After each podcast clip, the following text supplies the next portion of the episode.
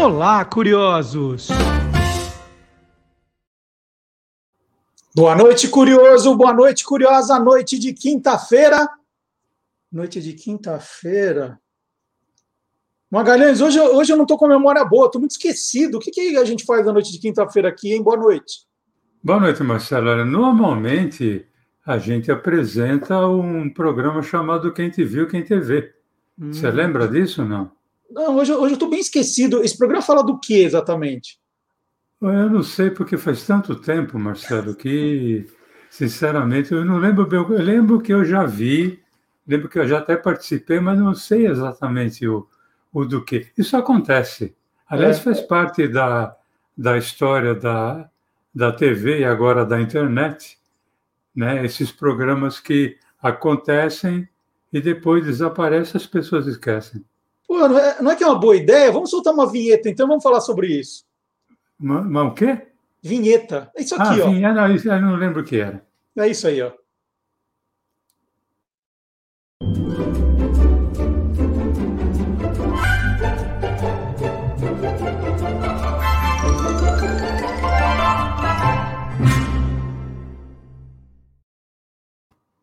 Ô, Mago, eu sei que antes da vinheta você deu uma ideia boa, mas eu não lembro que ideia eu foi. Eu não lembro o que, que é. hoje eu não estou bem, hoje eu não estou bem, Mago. Que A ideia era mesmo? precisa escrever, Marcelo.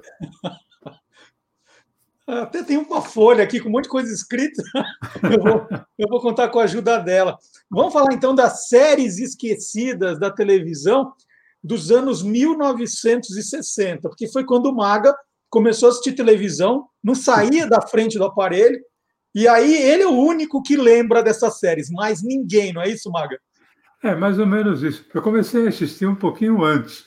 A primeira TV chegou lá em casa em 1957, né? E nossa, é, foi uma coisa muito maluca, mas realmente 1960 foi o ano em que a TV brasileira teve o seu crescimento, né? Por dois motivos. Primeiro, porque na primeira metade dos anos 50 só haviam três emissoras. Já no início dos anos 1960, as emissoras eram cinco. E estava contando, inclusive, já com a TV Celsius, que era super poderosa, tanto quanto a TV Tupi. E segundo, porque essas cinco emissoras elas passaram a incluir mais séries, tanto nacionais como estrangeiros, e aumentava, assim, a diversificação da programação. Os anos 1960 talvez tenha sido o período que mais séries despontaram na TV. Muitas foram e até hoje são reprisadas, são lembradas, outras, mesmo é, sem ser reprisadas, são lembradas ainda, mas muitas passaram naquela época e ficaram por ali, e a gente vai falar sobre isso. Boa. E, então, assim, anos 1960, para mim tem muito cara de velho oeste, cowboy. É, é, isso, assim, tem série assim? Tem, claro, né? Esse tipo de série já tinha começado até nos anos 50, né? Com o Zorro, que não era Zorro, que era o Lone Ranger, o amigo do tonto, nós já falamos dele aqui, é, Roy Roger, Rintintin. Mas houve séries também que quase nunca são lembradas. E está aqui o Maga, né, que assistiu para lembrar. Uma delas chamava-se é, Patrulheiros do Oeste. O nome original era The Tales of Texas Rangers, é, os contos dos Texas Rangers. Aqui no Brasil, essa série começou a ser exibida pela TV Tupi é, em 1961. E o título foi adaptado né, para Patrulheiros do Oeste. A exibição era sábado, horário nobre, oito da noite. Como o patrocínio era do achocolatado Todd, que na época eh, liderava a venda de achocolatados, eh, resolveram adaptar o nome da, da série para Patrulheiros Todd. Uhum. Então, foi é, normal encontrar em, em, várias revistas tal, a indicação Patrulheiros Todd, que ficou no ar até 1963, quando foi é, substituído por um fenômeno chamado Bonanza. Mas aí é uma outra história. Uhum. Tem uma outra série que me fala muito de perto, Marcelo, porque eu sou de família é, de ferroviários. Está aqui a, a prova, olha aqui a minha, Uia. a minha miniatura de é, locomotiva Maria Fumaça da Estrada de Ferro Sorocabana, que era onde meus tios é, trabalharam, e a série Casey Jones fala muito de perto a mim, porque é uma série que mostrava o cotidiano de um maquinista chamado Casey Jones e seu filho Casey Jones Jr. né? E o Casey Jones estava sempre no comando da máquina a vapor chamada Cannonball Express. Mas também tinha, Marcelo, uma série chamada O Último dos Moicanos. Essa série tinha um personagem chamado Ned Cutler, que era conhecido como Hawkeye, que é falcão em inglês, né? Ele era um comerciante de peles. Ele tinha um fiel companheiro, um índio que tinha um nome terrível, que era o Shingakuk, que era o último de uma tribo moicana. E eles estavam sempre em lutas para proteger os colonos contra a invasão dos índios Huron, de uma tribo que eu, essa eu sinceramente não conheço. É quase igual Chewbacca, né? Mais ou menos o nome do índio. É alguma coisa assim. Shingakuk é quase um Chewbacca nos anos 60. Maga, você falou do Casey Jones, né? Dessa, dessa sua ligação com ferrovias. Eu lembrei do James West, que também se passava ali no, no tinha o, o, trem, né? Ele no vagão do trem. Uhum. É, tem, tinha outras coisas assim de ferrovia que você lembre? Tem uma série que é fantástica, né?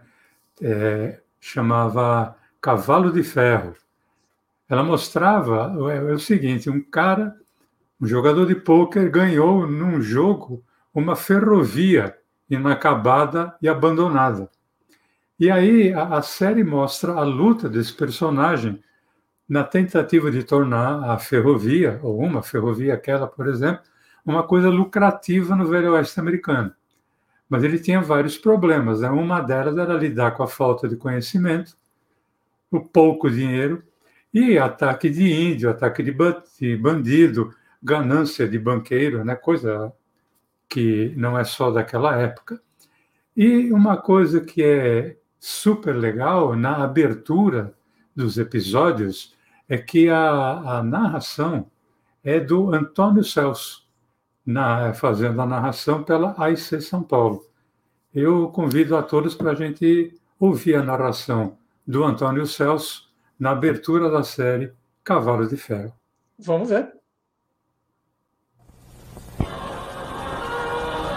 A Screen Gems apresenta com absoluta prioridade no Brasil o mais recente sucesso da televisão americana, a saga do inquebrantável Ben Calhoun, estrelado por Dale Robertson Cavalo de Ferro.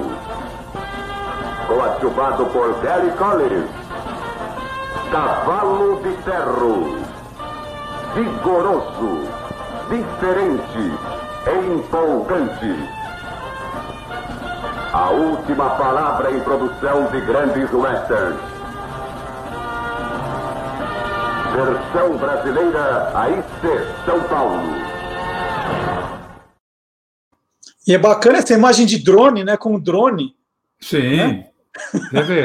Nossa, isso daí era o, o, drone da época. É, sensacional.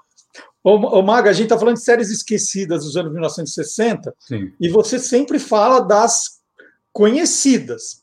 E, e, e desse, desse lado infantil, infanto-juvenil, séries que a gente não. Só você lembra. O que, que tem? Olha, tem algumas que eu acho que só passavam na minha casa. Né? Por exemplo, em Infantos Juvenis tinha Histórias Maravilhosas Bendix. Só na sua casa era, mesmo. É, não, porque a máquina de lavar roupa que tinha em casa era dessa marca, Bendix. Eu acho uhum. que era por isso. Essa série, ela, Shirley Temple, que apresentava e era também a narradora. E era uma versão dramatizada para a TV das histórias das Mil e Uma Noites. E logo na, na sequência, isso foi ali por 1962, 1963, vieram as histórias inesquecíveis, que era mais ou menos a mesma pegada, eram histórias infantis dramatizadas que eram contadas e narradas pela atriz Loretta Young.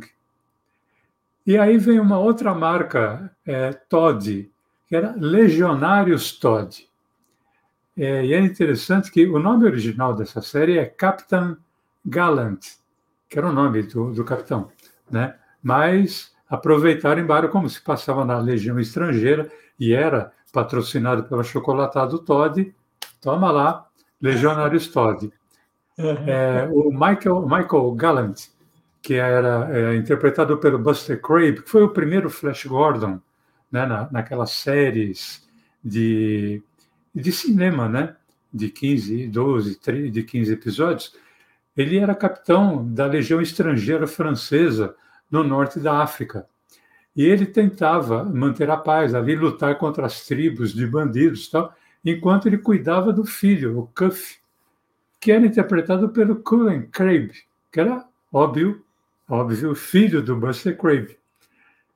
E era muito interessante, né? Um, um cara na legião estrangeira cuidando do próprio filho. E já que nós estamos falando em criança, Marcelo, tinha uma, uma série que eu gostava muito, eu gostava muito mesmo, chamava O Menino do Circo. É, essa série mostrava o cotidiano de um garoto chamado Cork, que vivia, óbvio, no ambiente de circo. Os seus pais haviam sido equilibristas em fio. E eles morreram quando eles caíram de um fio que tava, era muito elevado. E o Cork ele foi adotado pelo circo. Esse circo tinha o Mr. Big Champion como dono, ou Mr. Champion apenas.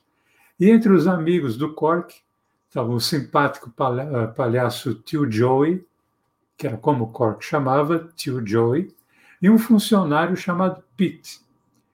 E dentre os muitos animais ali do circo, que eram amigos do Cork, estava o Bimbo, o elefante. É, a gente vai ver um trechinho de um episódio de O Menino do Circo, está dividido em duas partes. E você vai ver, Marcelo, e os nossos amigos curiosos e curiosas vão poder ver também, que tem uma leve semelhança do Cork, o menino do circo, com o Rust, Cabo Rust do Rin Tin Tin. Mas depois eu falo. Antes a gente vai lembrar que o Cork era dublado pela Magali Sanches, o Mr. Champion pelo Volner Camargo, o, tio Joey era é, dublado pelo Rogério Márcico, que ali na, na, na série Os Flintstones ele fazia o Barney, a voz do Barney, e o Pete era dublado pelo José Freitas. Vamos lá.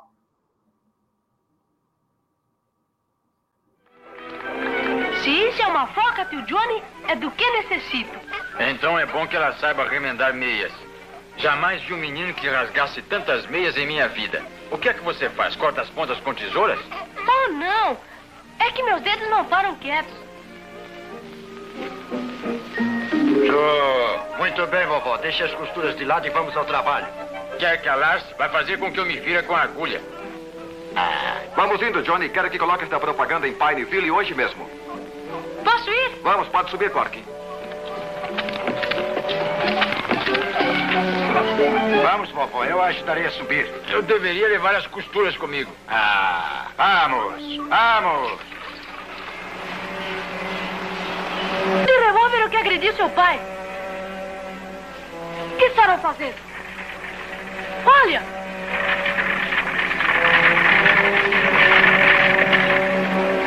Aquele é o dono de papai. Eles vão atirar, nós temos que impedir isso. Mas nós não podemos fazer nada. Nós não, mas Bimbo pode. Anda, Bimbo, vamos! Vamos, Bimbo! A eles! Vamos!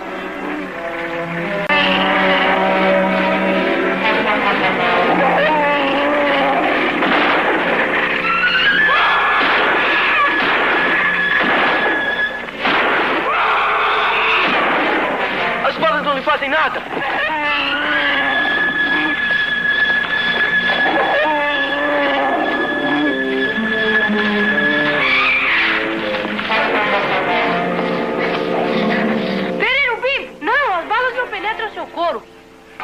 papai. Estamos bem. Demo se carregou de tudo. Sim, eu vi. Dê-me algumas cordas do trole, Cork. Amarraremos estes tipos e os levaremos à delegacia. Uh, senhor Champion, o senhor acha que Bimbo foi um herói? Sem dúvida que sim, Cork. Sem dúvida. Ouviu, Bimbo? Você é um herói. Você não contou quem dublou o Bimbo aí.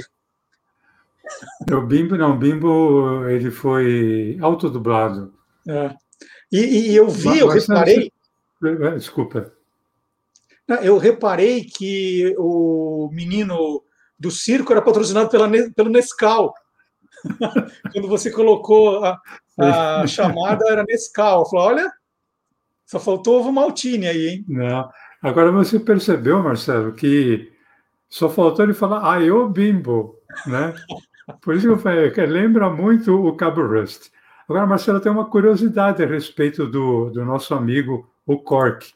Ele era interpretado pelo Mick Dolenz, um ator mirim, que cresceu e mais tarde acabou se transformando no baterista eh, de um famoso quarteto, quarteto musical americano, The Monkees Uhum. né? Então, aí o Mick Dolenz, junto com o David, com o Peter e com o Mike, formando o quarteto Monks, ele que era o, o baterista, então você vê como o circo valeu a pena para o É. Cork Dolenz, né? Circo Nescau tinha que chamar, o Circo Nescau. Ci- Circo Nescau, não, não era, os achocolatados não eram fáceis. Ô, ô, Maga, eu ainda vou te perguntar que hora você ia para a escola, porque você viu tudo isso aí. Daqui a pouco eu vou te perguntar isso, que hora você ia para a escola. Mas, já que você é um homem do humor, o que, que tinha de hu- humor eh, dessas séries esquecidas, hein? Dos anos 60. Não. É, pode, ser, pode ser nacional também. O que, que tinha de humor? Bom, eh, tinha muita paródia e sátira, né? Paródia é quando você pega eh, uma obra e você praticamente utiliza as me- a mesma estrutura da obra, só que com tom eh, de humor. Então, por exemplo, tinha Ceará contra 007. Isso na TV Record, que é óbvio, era uma paródia do filme Moscou contra 007, contra 007, co- do James Bond, que era um sucesso na época, né? Também teve uma outra paródia chamada Quem Bate, porque era uma paródia de uma série americana também na, na TV Record, uma série de guerra chamada Combate. Uma outra paródia era Papai Sabe Nada. Essa era uma paródia, obviamente, pelo título, você já sabe que é uma paródia do Papai Sabe Tudo, né? Uhum. Essa paródia foi criada também na TV Record pelo Renato Corte Real, só que ela era protagonizada por uma família inteira, que era a família do próprio Renato Corte Real. Era ele, a sua esposa Bizu e seus dois filhos, o Júnior e o nosso amigo, já participou conosco no Sim. rádio, o Ricardo Corte Real. Sim, o Ricardo Corte Real manda coraçãozinho para ele, que é um cara maravilhoso. Bom, você falou de Nossa. paródia e sátira. O que, que tinha de sátira? A sátira não é igual à paródia, né? A sátira é quando você pega o assunto e aí você passa, a partir daquele assunto, a, a brincar com ele. E tinha uma, uma série, Marcelo, essa, olha, realmente, eu acho que Essa passava É. na sua casa. só na minha casa chamava, e o nome é, é, é muito legal, que é A Escuna do Diabo. Mas é- era uma série que era assim, ela era ambientada na Segunda Guerra Mundial, ela mostrava a tripulação da escuna, chamava US Kiwi. Na verdade, hoje seria Kiwi, né? porque é com W, mas na dublagem, pelo menos, falavam Kiwi. E essa escuna era feita totalmente de madeira. Era uma, uma tralha, né? mas a função dessa embarcação era penetrar entre as linhas japonesas. Porque para isso eles faziam a escuna se passar por uma embarcação neutra. Eles usavam a bandeira da Suíça para isso. Né?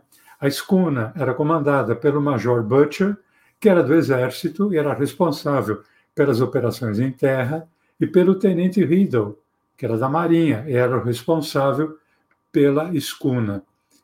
Então, a gente vai é, relembrar, mas na verdade eu vou relembrar você e a maioria dos curiosos vai ver pela primeira vez uma cena, lembrando que é humor, é, o Major é, Butcher, dublado pelo Araquém Saldanha, e o Tenente Riddle, dublado pelo Ari de Toledo, que não é o Ari Toledo, é o Ari de Toledo. Vamos lá. A ilha é chamada Sépia. O que vamos buscar? Quatro toneladas de ouro. Quando Manila caiu, um dos nossos submarinos retirou todo o ouro americano. Conseguimos ir para o sul até alcançar essa ilha chamada Sépia. Tivemos que deixá-lo lá numa caverna com um chefe amigo chamado Kifu. Kifu? Caçador de cabeças? Conhece-o? Sim, claro que conheço. É. é também um grande jogador de pôquer. Se eu não tivesse sido esperto uma vez, eu teria casado com uma das suas filhas. Uma beleza. Caçador de cabeças? Sim. Oh, mas ele não é fanático. Apanhe ouro e não fale sobre a natureza da sua missão. Uh, sim, senhora. Precisaremos de armas pesadas nessa viagem. Nada disso. Navios neutros não carregam armas. Além disso, se disparar um canhão do convés do Kiwi, ele arrebentará. Temos coisa melhor para tratar com os japoneses se os encontrarem. O que é, senhor? 30 barris de saque japonês do bom. Saque? Isso deve lhes dar boa proteção se forem abordados. E possibilidade de material para comerciar com a guarnição japonesa da ilha de Sépia. Requisitem o que for preciso e saiam imediatamente a toda velocidade. São cinco nós, senhor. Está falando sério? Baixa velocidade, cinco nós. Meia velocidade, cinco nós. Alta velocidade, cinco nós. Sim, é, é melhor começarmos cedo. Até logo. Obrigado. Que legal, hein? Era uma tralha, né? E cinco nós era a única velocidade. Mas, sério, e essa série tem uma curiosidade. É, durante dois anos, ela foi proibida pela censura no Brasil. Ela chegou, ela foi dublada pela AIC, mas ela ficou dois anos na geladeira, porque era tempo da ditadura militar e o governo considerava assim ofensivas as situações muito engraçadas em que a Marinha era colocada. Então, até conseguir destrinchar essa coisa, ficou dois anos ali na gaveta a série A Escuna do Diabo. Continuando nessa área de humor, Marga, você falou de sátira, paródia, e, e humor assim com um personagem principal, com, com um, um, um grande protagonista, assim, que, que, que, que só você lembra? Eu acho que só eu vou lembrar dele mesmo, algum cinéfilo, que era Red Skelton Show. Era, obviamente, um show que misturava stand-up e alguns sketches, e tendo à frente o Red Skelton. Ele era um dos mais populares comediantes americanos, mas ele era mais ou menos assim um Renato Aragão, porque ele era bom é, de é, contato com o público, assim, é, individual, mas ele era bom também contracenando. Ele era um pouco careteiro, mas era, uma, era uma série de, de muito sucesso. Tinha uma outra, chamava Grindle, que era. Nós já tivemos uma série parecida com essa aqui no, no Brasil, que era Diarista, porque era uma série protagonizada pela atriz Imogen Coca, que era considerada a rainha comediante americana, a rainha da mímica é, mímica é, na forma de expressão só. E ele interpretava uma empregada doméstica chamada Grindel, que vivia mudando de ambiente de acordo com a indicação da agência de emprego em que ela era vinculada, mais ou menos como era a diarista. E a, as confusões que, que a, a Grindel se metiam eram muito engraçadas, a ponto desta série ser recomendada nos Estados Unidos como terapia para doença nervosa, era no meio de relaxar a tensão. E uma outra série, nós já falamos dela aqui, mas esse foi um breve comentário. É, séries que tinham animais como protagonistas. E essa série tem um animal como protagonista, que é um cavalo. Essa série, série chamava-se Mr. Ed. Foi criada pelo Mel Brooks, por sinal, um um grande criador de comédias, principalmente. É, o Mr. Ed, essa história dele começa quando um arquiteto chamado Wilbur ele e sua esposa Carol resolvem se mudar para uma nova casa. E no dia da mudança, o casal fica surpreso que eles encontram na nova residência uma coisa que o antigo morador tinha deixado, que era um cavalo no estábulo no fundo do quintal. Bom, não tinha outro jeito, era, o negócio era assumir ali o hóspede equino. Mas quando o Wilbur é, ele está ali fazendo limpeza, ele leva um grande susto quando ele descobre que o cavalo pode falar. E se apresenta, meu nome é Mr. Ed. E ele era, o Mr. Ed ele era muito educado, muito culto. Né? É claro que, apesar do, do, do susto, a primeira coisa que o Wilbur quis fazer foi falar para a mulher que o cavalo falava. Mas aí é que veio o grande detalhe. Só o Wilbur é que ouvia o Mr. Ed. As outras pessoas não ouviam. Então, ele conversando com o cavalo, obviamente imaginavam, sempre iam imaginar que ele era louco. E era isso que trazia imensos problemas para o Wilbur, imensas confusões, e tem um, um trechinho aqui do Mr. Ed, é, ele, aqui, aqui sim, o cavalo é dublado. Ele era é dublado pelo Ribeiro dos Santos e o Wilbur dublado pelo Thelma Avelar. Vamos ver. Olá, sou Mr. Ed. NCATV apresenta Mr. Ed. Koala Young, Connie Hines e Larry Kiffin. Versão brasileira de produções cinematográficas Rada Ferrícia. Você é mole. Vamos, Ed, vá andando. E você é um barbeiro. Pare de brincadeira. Quem está brincando? Meus calos estão me matando. Nunca vi cavalo mais malandro. Lembre-se que foi você quem quis vir passear no parque. Pensei que viríamos a um piquenique, não uma corrida com um obstáculo. Você é um preguiçoso. Olhe só aquele cavalo. Trabalhando para comer. O retrato está pronto dentro de poucos minutos. Obrigada. Nós podemos esperar aqui em cima? Claro! Bernardine nega. Ela tem um lombo muito forte. Lombo forte. Essa pobre égua devia estar recebendo aposentadoria. Está com boa aparência. Ora, por favor, ela devia estar fazendo a tricô numa cadeira de balanço. Vambora, Ed. Ô, Marga, a, a, gente, você mostrou aí a família, né? O, o casal que mudou de casa, uhum. aí o, o, o Mr. Ed era quase da família já. Essa questão de ambiente familiar, de escola, de trabalho, são hoje questões que estão em muitas séries, né?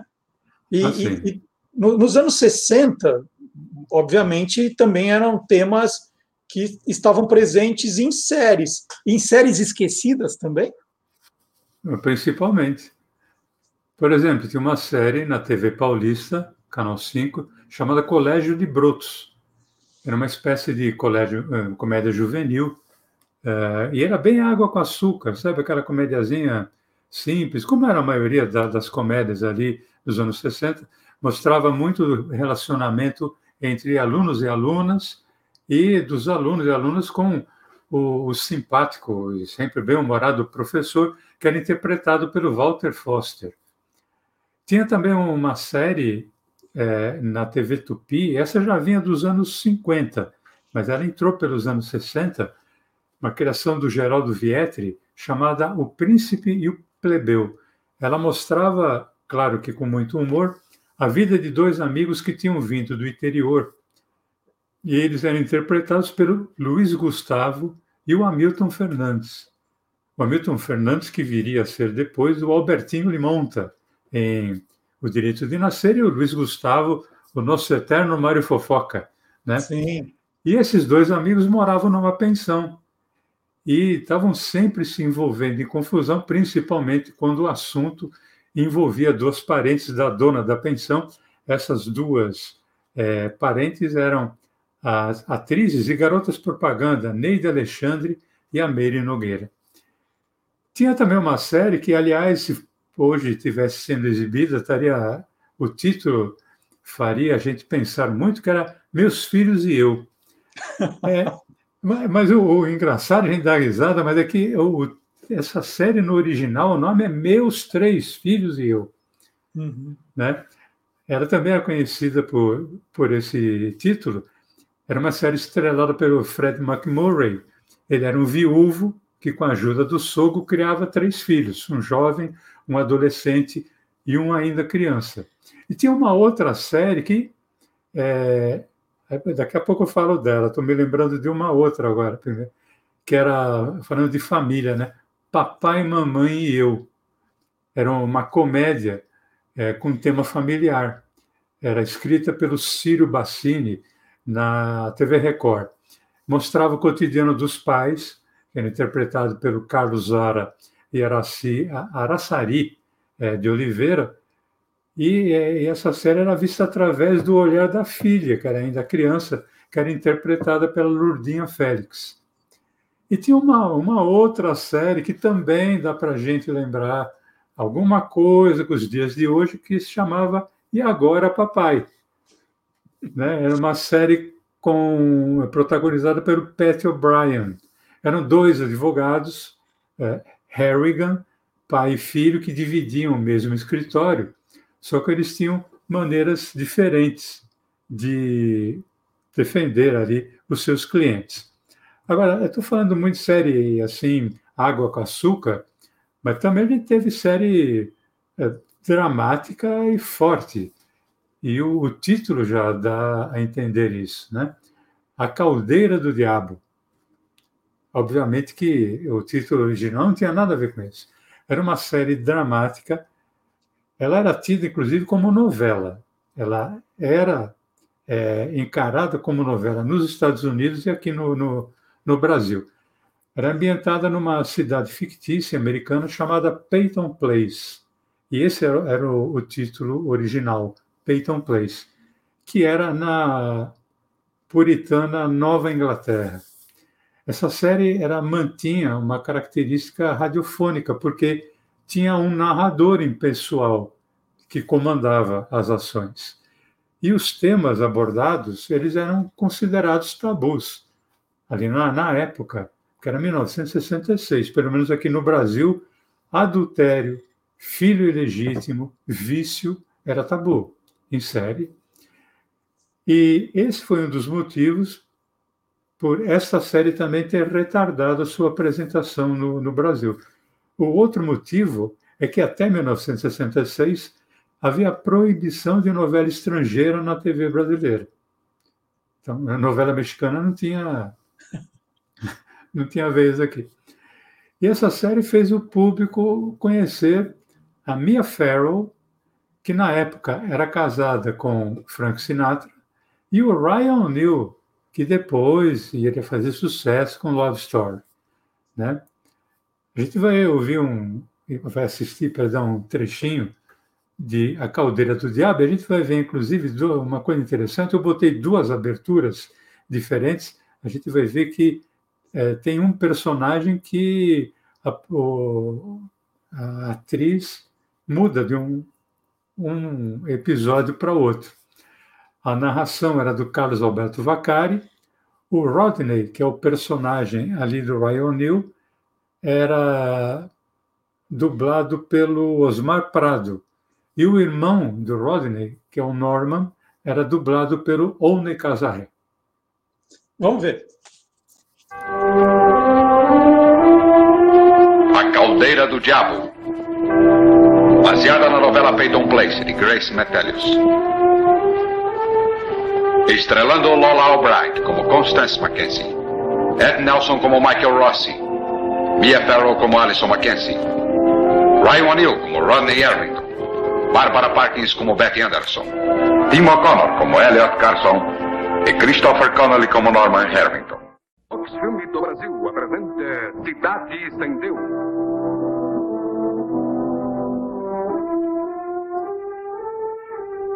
Estrelando Dorothy Malone como Constance Mackenzie.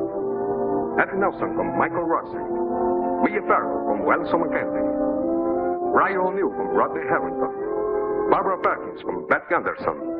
Tim O'Connor como Elliot Carson. E Christopher Connolly como Norman Hamilton.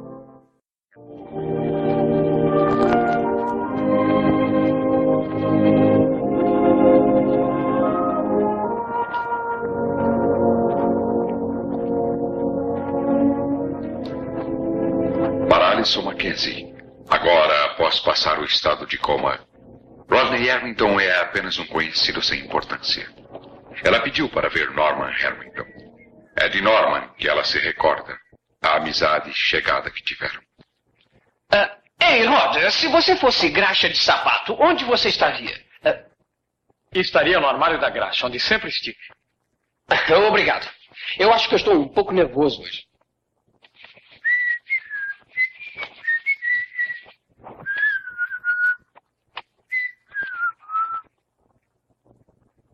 Desculpe.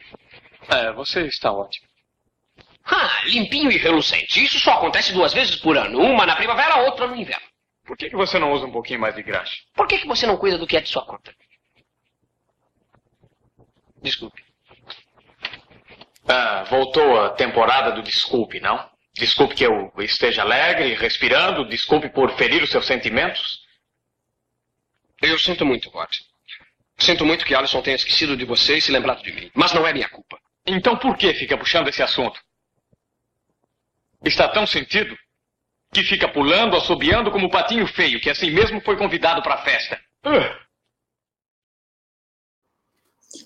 O Maga, você falou, né, de séries água com açúcar, né, para dar esses exemplos. Então agora eu queria é, coisa mais forte, mais densa, aquelas séries que a sua mãe falava assim: não, não, não, não, Alinton, nada disso. Vai já para a cama, não vai assistir de jeito nenhum. Tinha também? Tocava ali o, o anúncio dos cobertores Paraíba, né? ah, bom, isso lá em casa tinha toda noite, né? Porque era sempre uma guerra. Às vezes eu vencia, às vezes eu perdia. Mas, por exemplo, é, hoje na, no TV, na TV a cabo, principalmente, tem muitas séries é, sobre é, judiciário, né? séries com juízes, séries com advogados. Mas nos anos 60 já tinha Perry Mason. É, provavelmente a primeira série televisiva tem um advogado criminalista que era interpretado pelo Raymond Burr como protagonista. Eu, mesmo pequeno, já, já devia ter ali meus 10, 11 anos, eu curtia muito uh, Perry Mason. Uma outra série que era muito. Peraí, peraí, só uma coisa. O, o, Perry Mason, o Perry era o que exatamente? Qual era a profissão dele? O Perry Mason, ele era advogado. Então tinha que chamar a advocacia Todd, né? Pelo, pelo Todd, tinha ali. Pelo, pelo histórico. É, já vinha pra, patrulheiros, legionários. Aí Todd apresenta Perry Mason, não, tinha que ser né, é, os advogados Todd, tinha só coisa assim. Mas vamos lá, desculpa, vamos continuar. Tinha uma outra que era muito legal, não tem nada a ver com uma música que é homônima, que era Bus Stop. É, existia uma música da, da banda The Hollies nos anos 60, Bus Stop, mas não tinha nada a ver com. Não era nem trilha sonora desta série, que ela tinha como ponto de partida uma parada de ônibus. Uma mulher chamada Grace era dona de um café que ficava no ponto de ônibus, é, na cidade de Sunrise. E ela, a garçonete Elma, tinha o xerife Will, eles acabavam sendo telespectadores, às vezes até interagindo com passageiros é, que chegavam e partiam daquela pequena cidade. Era uma série muito legal, porque ali nesse, nessa parada de ônibus e nesse café é que se iniciava o, o episódio. Uma outra série que era chamada de violenta na época, que não, de violenta não tinha nada, era Os Vikings. Embora na TV a cabo também tenha hoje uma série muito mais violenta chamada Os Vikings. Ela mostrava as aventuras do Leif, que era um viking, claro, que ali por volta dos anos 1000 ele saiu, saía da Escandinávia numa galera grande e, e junto com vários companheiros vikings. E o intuito era encontrar novas terras para conquistar e para colonizar. É, uma outra, essa já era mais maneira, mas era, era meio densa, que era Guilherme Tell. Guilherme Tell é óbvio, né? É a lenda do Guilherme Tell, só que nesse caso ele era interpretado pelo Conrad Phillips, que, como diz a lenda ali da, da, das histórias, ele atirou uma flecha numa maçã que estava na cabeça do seu filho e liderou a rebelião para liberar, liberar ali a Suíça. E uma outra série chamada Lanceiros de Bengala. Eu preciso, confesso, na minha é, ignorância, eu nunca via um lanceiro usando bengala, porque eu achava que não sabia que Bengala era uma região ali perto da Índia, né? Eu, o título Lanceiros de Bengala me fez imaginar outra coisa. Essa série, ela contava as aventuras de dois tenentes, o Rhodes e o Storm. Eles ficavam à frente do é, 77º Batalhão de Lanceiros, que ficava em Bengala, na Índia. Isso era durante o século XIX, quando a Índia ainda era uma colônia inglesa. E aí chegamos naquele que eu, eu adorava, Marcelo. É, porque, já vou explicar por quê.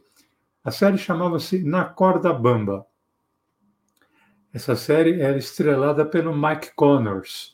Ele era um agente secreto da polícia, chamado Nick Stone. E qual era a missão dele? Era se infiltrar dentro do crime organizado para conseguir informações e assim colocar os seus integrantes na prisão. Cada episódio, o Nick usava um nome diferente. Era um nickname né, que, que ele acabava usando. Ele tinha que usar um nome diferente para poder, é, poder se proteger. Apesar dele ser um agente da polícia, ele era praticamente desconhecido de todos os policiais.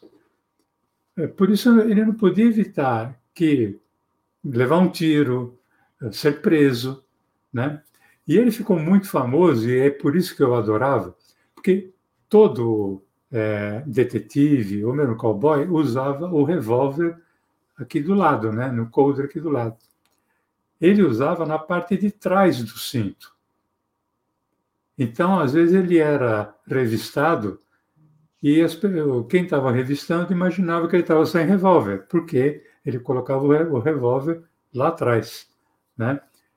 E os episódios eles eram narrados pelo próprio Nick, que era uma coisa que não era muito comum na época. Era comum, às vezes, você ter um narrador, como foi o caso da Caldeira do, do Diabo, né? E nós já vamos ver um trechinho, Marcelo, mas eu queria falar de uma curiosidade. É, esta série ela foi patrocinada por uma esponja chamada Boring. Tem até ali um, uma, um chamativo de jornal. O Boring era uma esponja diferente porque ela já vinha com sabão. Mas olha, olha quem era o dono da, da Boring. Olha, olha ali no rodapé. Olha, olha no rodapé. Mais um produto Todd, Todd. lógico. Ah. Né? Todd, se não fosse a Todd, não ia ter televisão no Brasil, hein? Não, não teria. Todd Nescau, meu amigo. Na verdade, a sigla TV é Todd Vision. Todd a Vision. Fala, não, exatamente. a TV é Todd Vision. E talvez por isso não tenha, o Boring não tenha tido muita repercussão, porque eu acho que deviam colocar no leite. Né? Mas o engraçado é que muita muitos, uh, muitas crianças, eu ainda era criança, mas o cara era né, um, legal, era um, um filme de muita ação e tal.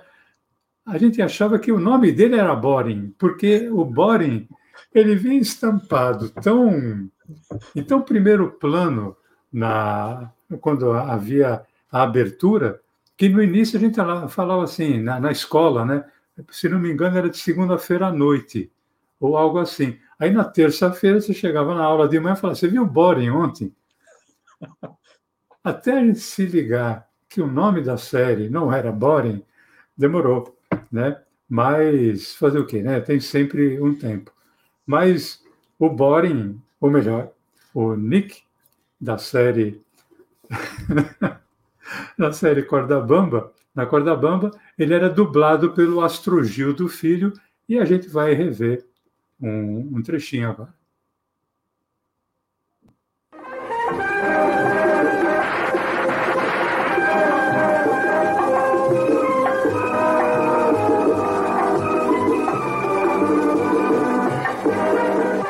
Fazemos coisas estranhas quando se é agente secreto. Como, por exemplo, esconder-se embaixo de escadas à espera de um homem num beco qualquer.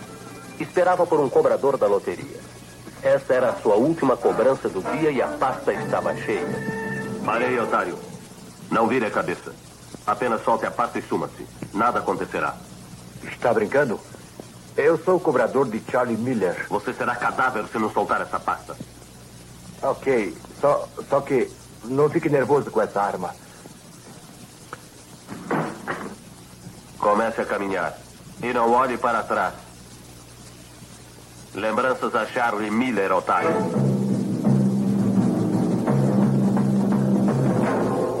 Capitão Meller, o agente secreto conseguiu. Ótimo. Fez um bom trabalho. O agente secreto já está na trilha. Agora talvez saibamos quem financia o jogo nesta cidade.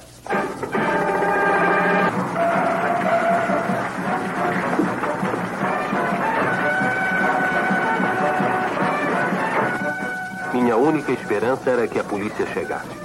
Se isso acontecesse, o certo seria deixar Og escapar com os títulos. Pode ir. Se eu pudesse chegar ao terraço superior, estaria livre. Poderia escapar facilmente porque o Capitão Beller e Phelan estariam me protegendo. Não, esse é meu. Esperava que Finlay se lembrasse da minha descrição, pois caso contrário começaria a disparar e eu seria um ótimo alvo. Mas acho que ele me reconheceu facilmente, porque só um homem escapou. Eu. Continuamos andando e nos perdemos entre ladrões e trapaceiros num submundo de assassinos e palhaços. Sim, porque às vezes sucedem coisas engraçadas. Mas se não tivermos cuidado, poderemos perder a vida sorrindo. Podemos encontrar muitas saídas. Mas o que acontecerá no dia em que a nossa imaginação falhar? Mas é assim quando se caminha na corda bamba.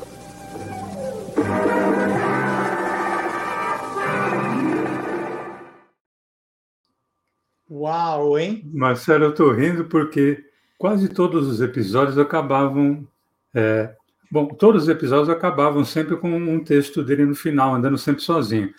Mas aquela coisa do é, todos foram presos, menos um, eu, isso era fatal, sempre acontecia isso, né? Porque ele entregava todo mundo, ele não podia ser preso, né? Ele tinha que dar um jeito de sair, porque não iam saber que ele era da, da, da polícia, ele não podia falar, né? Então ele sempre acabava saindo de algum jeito e tinha sempre essa locução. É, muitos foram presos, quase todos foram presos, menos um, eu. Fantástico. É, sempre estava na corda bamba, né? Ele Olha, tinha que terminar com, na corda bamba. É. Sensacional. Então, esse, essas foram algumas séries esquecidas dos anos 1960, esquecidas por vocês, mas lembradas pelo Magalhães Júnior, nosso especialista em TV. Não esqueçam só de deixar o seu like, seu comentário, de compartilhar o nosso programa também. E não esqueçam também que sábado tem o Olá Curiosos, das 10 ao meio-dia, quando dá para a gente sempre ver um trechinho aqui do Quem Te Viu, Quem TV. Certo? Certo, e não esqueçam, por favor, sábado, não é. esqueçam. Não esqueçam. E quinta, não esqueçam também que estaremos aqui de volta. E não esqueçam agora de dar tchau para o Maga e para mim. Tchau, gente. Tchau, Maga. Um abração. Um abração.